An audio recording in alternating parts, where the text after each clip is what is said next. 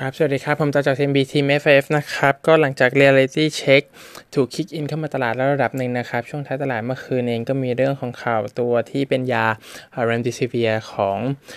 ฝั่ง US นะครับ ที่ตัวเลขในการทดลองใช้รักษาคนดีขึ้นเหมือนเป็นยารักษาได้นะครับ คือเอาไว้ใช้ฆ่าตัวไวรัสนะครับ ยังไม่ได้เป็นวัคซีน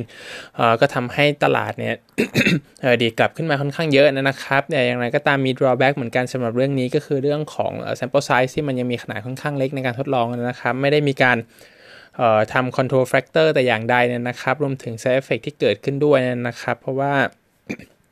ถ้าเกิดใช้แฮชแท็กตัว remdesivir เองลองเข้าไปดูใน Twitter นะครับ ก็จะมีหมอหลายคนหรือว่า บางคนพูดถึงเหมือนกันเกี่ยวกับ side effect ที่เกิดขึ้นนะครับ ในขณะเดียวกัน academic paper เองรวมถึงยูโคลัมเบียที่เขาใช้ตัวนี้ในการรักษาเองเนี่ยก็พูดถึงว่าอาจจะเร็วเกินไปในการให้บทสรุปนะครับว่า remdesivir ใช้ได้จริงมีนัยสำคัญจริง ๆ หรือเปล่านะครับ แต่อย่างน้อยๆเนี่ยก็ทำให้ตลาดมีความหวังเพิ่มขึ้นนะครับ รวมถึงฝั่งทรัมป์เองต้องการที่จะให้ US economy กลับมาเปิดทำการปกติได้อย่างรวดเร็วด้วยนะครับเข้าใจว่าเริ่มช่วงสุดสัปดาห์นี้ได้เลยซึ่งก็จะเป็นแล้วแต่พื้นที่รวมถึงมีเงื่อนไขในการเปิดด้วยนะครับ อย่างไรก็ตามด้าน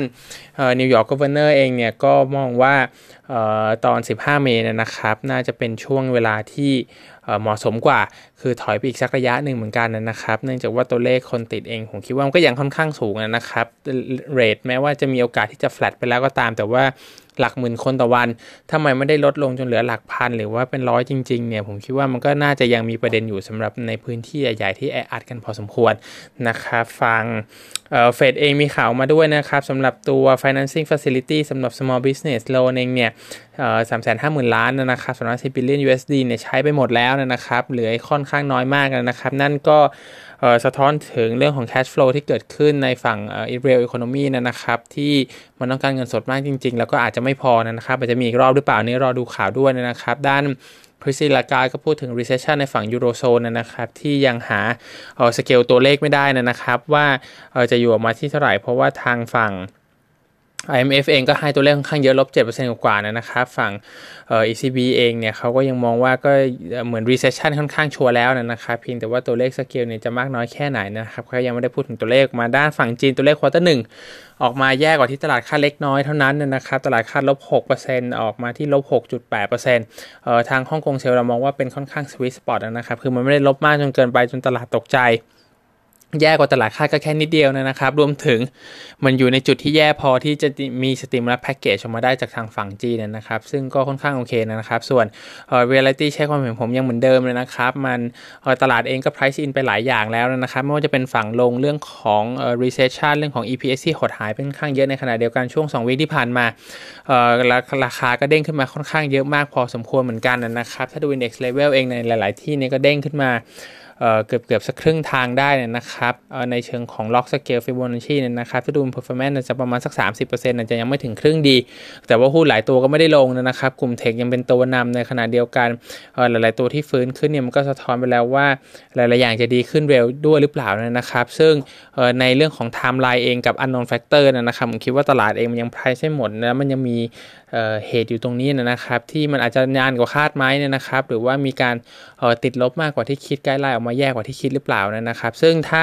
ฝั่ง US ปรับ ตัว US ตัว economy ให้กลับมาดำเนินธุรกิจได้เร็วขึ้น มันก็จะช่วยได้ค่อนข้างเยอะนะครับ อันนี้ก็มีผลจริงๆ ซึ่งตอนนี้มันเป็น cost benefit กันระหว่างการแพร่กระจายของเชื้อกับเรื่องของ income ที่มันเกิดขึ้นนะครับ เนื่องจาก small business หรือว่าตัว personal เองเนี่ย ผมเข้าใจว่า cash น่าจะขาดค่อนข้างเยอะเริ่มเดือดร้อนแล้วนะครับหยุดนานกว่านี้ก็จะมีประเด็นเกี่ยวกับฝั่ง economy ได้เยอะแล้วก็ลึกพอสมควรด้านฝั่ง paper นะครับ ก็มีเรื่องของ China handset นะครับเป็น overweight ตัวเออเรเองนะครับ revise เอาตัวเลข global smartphone shipment ลงนะครับ จากเดิมบวก 4% year year เป็นลบ 10% year year สำหรับปี 2020 นะครับ เนื่องจากว่า ครึ่งปีแรกครึ่งปีแรกน่าจะยังไม่ค่อยดีนะครับครับประเมินว่าครึ่งแรกเนี่ยหนึ่ง quarter หนึ่งลบสิบเปอร์เซ็นต์ year year quarter สองลบยี่สิบห้าเปอร์เซ็นต์ year year นะครับก็มาจากเรื่องของโควิดเอ่อ19เนี่ยนะครับที่ทำให้หลายมันเป็น discretionary product นะครับ หลายคนอาจจะยังไม่ซื้อออกลับไปที่ครึ่งปีหลังเนี่ยน่าจะทำได้ดีขึ้นนะครับ แล้วก็เขามองว่า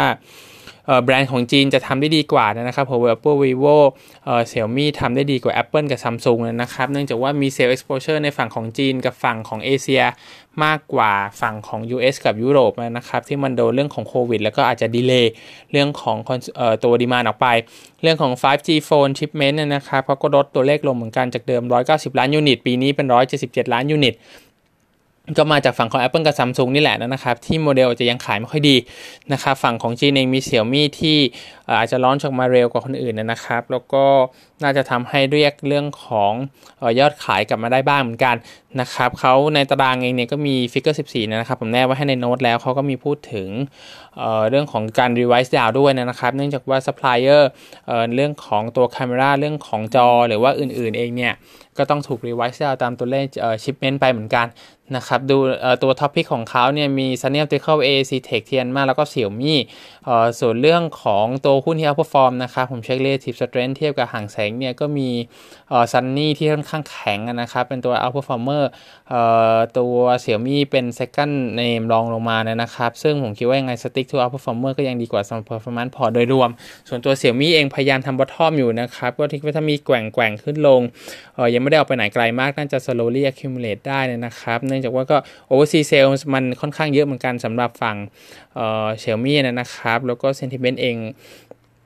น่าจะต้องมีการ boost ในระดับหนึ่งด้วยสำหรับฝั่ง oversea ด้วยนะครับ โดยเฉพาะฝั่งเอเชียอาเซียนอินเดียที่เหมือนเป็นตลาดหลักที่ ทาง Analyst เคยอัปเดตมาว่าเหมือนก็ขายค่อนข้างดีนะครับ คือเดิมก่อนหน้านี้เป็น European market หลังจากนั้น European ก็โดนโควิดมันก็ต้อง demand ก็ต้องหายไป แต่ว่าอย่างฝั่งอินเดียเองก็มีด้วยเหมือนกัน แต่ว่าเขามองว่า online sales มาช่วยได้ แล้วก็มี market share ค่อนข้างสูงในฝั่งอินเดียนะครับ เพราะฉะนั้นถ้าอินเดียเอเชียอาเซียนหายดีขึ้นนะครับ ตัวเลขนี้ก็น่าจะถูก boost มามากขึ้น ก็น่าจะทำให้ break out ออกมาได้สำหรับฝั่งของ เสี่ยวมี่นะครับ อีก paper หนึ่งเป็นของอินโดนีเซียนะครับ ทาง Patricia อัปเดตขึ้นมาสำหรับตัว Kalbe Farma ยอดขายยา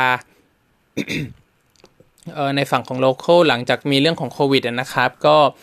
ทำให้ขายดีขึ้นนะครับ ทั้งฝั่ง pharmaceutical OTC drug medical devices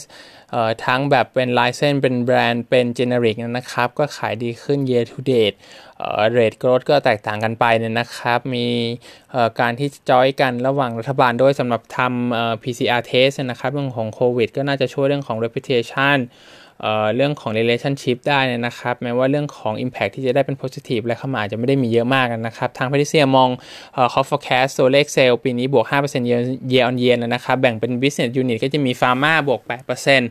8%มี เอ่อ consumer health นะครับบวก 3%มี nutrition บวก 4%เออแล้วก็ distribution บวก 8%เยือนเยียนะครับ เรื่องของเอ่อ import material ก็มีประเด็นเหมือนกัน เนื่องจากว่า 50%เอ่อเป็นการ import เข้ามาจากจีนนะครับ เรื่องของค่าเงินก็จะ pressure เอ่อเขาซีเคียวไปแล้ว ถึงการ production ตอนเดือน September เอ่อ pricing ขยับเพิ่มขึ้นเป็นประมาณ 10-20%เหมือนกันนะครับ ซึ่งเท่าที่แพทริเซียเขียนมาให้ด้วยเหมือนกันก็ เขามองว่า KBF เนี่ยจะตัวคาปิฟาร์มาเองจะ pass through เรื่องของ pricing ไปให้ consumer นะครับ throughout the year ก็น่าจะมีในการช่วยผล mitigate effect ได้ด้วยเหมือนกันนะครับ อย่างไรก็ตามเขาก็ลดตัวกราฟเฟนมาที่ลง 0.6%นะครับ อยู่ที่ 44.7%แล้วก็เพื่อ reflect เรื่องของ higher material cost เรื่องของ EPS ปรับเพิ่มขึ้น 2-5%มาจากเรื่องของ lower tax ด้วยนะครับ จาก 22 เอ่อจาก 25%เป็น 22%นะครับ ก็อัปเกรดขึ้นมาเป็นแอดนะครับแต่กระไพร์พันสามร้อยห้าสิบ PE 24 เท่าปี 2021 ที่ลบ1 SD เนี่ยนะครับในภาพรวมมีคนถามในช่วง Morning Meeting ด้วยเหมือนกันว่าถ้าเทียบกับซีโดเป็นยังไงบ้างนะครับ ในภาพรวมจริงเท่าที่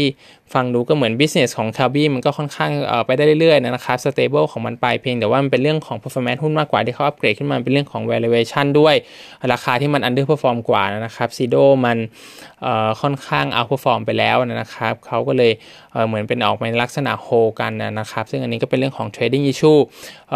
เรื่องของ FX เอง ปัจจุบันก็ยังถือว่า weak ไปค่อนข้างเยอะสำหรับอินโดนีเซียรูเปียนะครับ ก็ยังเป็นประเด็นที่ pressure อย่างน้อยๆ ตอนนี้ก็ไปถึง 3 คิวก็น่าจะพอช่วยได้บ้างนะครับ แต่ถ้ายังเป็นยังอ่อนเพิ่มขึ้นไปอีก throughout the year ก็น่าจะเป็นดาวไซด์ที่เพิ่มเติมเข้าไปส่วนอื่นๆ เรื่องของ business issue ไม่น่ามีประเด็นมากนะครับการ outperform เทียบกับ JCI Index เออผมลองดู relative strength เหมือนกันนะครับ ก็มีทราย outperform ขึ้นมา แต่ว่ายังไม่ได้ชัดมากขนาดนั้น เนื่องจากว่าเหมือน outperform ขึ้นมาแล้วรอบหนึ่งแล้วมันหายไปนะครับเออลองดูชาร์ตแล้วเนี่ยใช้ 1,000 รูเปียเป็น stop ได้นะสำหรับหุ้นขนาดใหญ่ที่มี liquidity ให้เทรดได้นะครับ ถ้าเกิดมันลงมาแถวๆนั้นใกล้เคียงนะครับ ขึ้นขึ้นลงลงแล้ว form base หลังจากนั้นมี buy signal กลับมาอีกทีนะน่าจะเป็นจังหวะกระชากที่ดีขึ้นสำหรับตัว Kalbe Farma นะครับเออตัวสุดท้ายเป็นสิงคโปร์ REIT นะครับ ไม่ได้เขียนไว้ในโน้ตแต่ว่ามีตัว policy update ออกมาจากทางรัฐบาลสิงคโปร์นะครับ อนุญาตให้ยื่นเรื่องของ tax เสียงยืดออกไป 1 ปีนะครับ แล้วก็ leverage ปรับเพิ่มขึ้นจากเดิม 45 เป็น 50%ตัว interest coverage เนี่ย